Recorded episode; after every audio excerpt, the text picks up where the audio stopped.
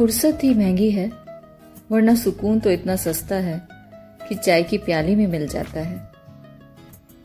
अब लगता है चाय पीते पीते मेरा ब्लड ग्रुप टी पॉजिटिव हो गया है। अच्छा चाय बनाने में भी ना एक नशा है। थोड़ा पानी रंज का उबालिए, खूब सारा दूध खुशियों का, थोड़ी पत्तियाँ, ख्यालों की, थोड़े गम कूट कर।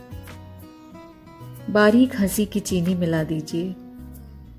उबलने दीजिए ख्वाबों को, कुछ देर तक। यह ज़िंदगी की चाय है जनाब। इसे तसल्ली के कप में छान कर घूट घूट कर मज़ा लीजिए।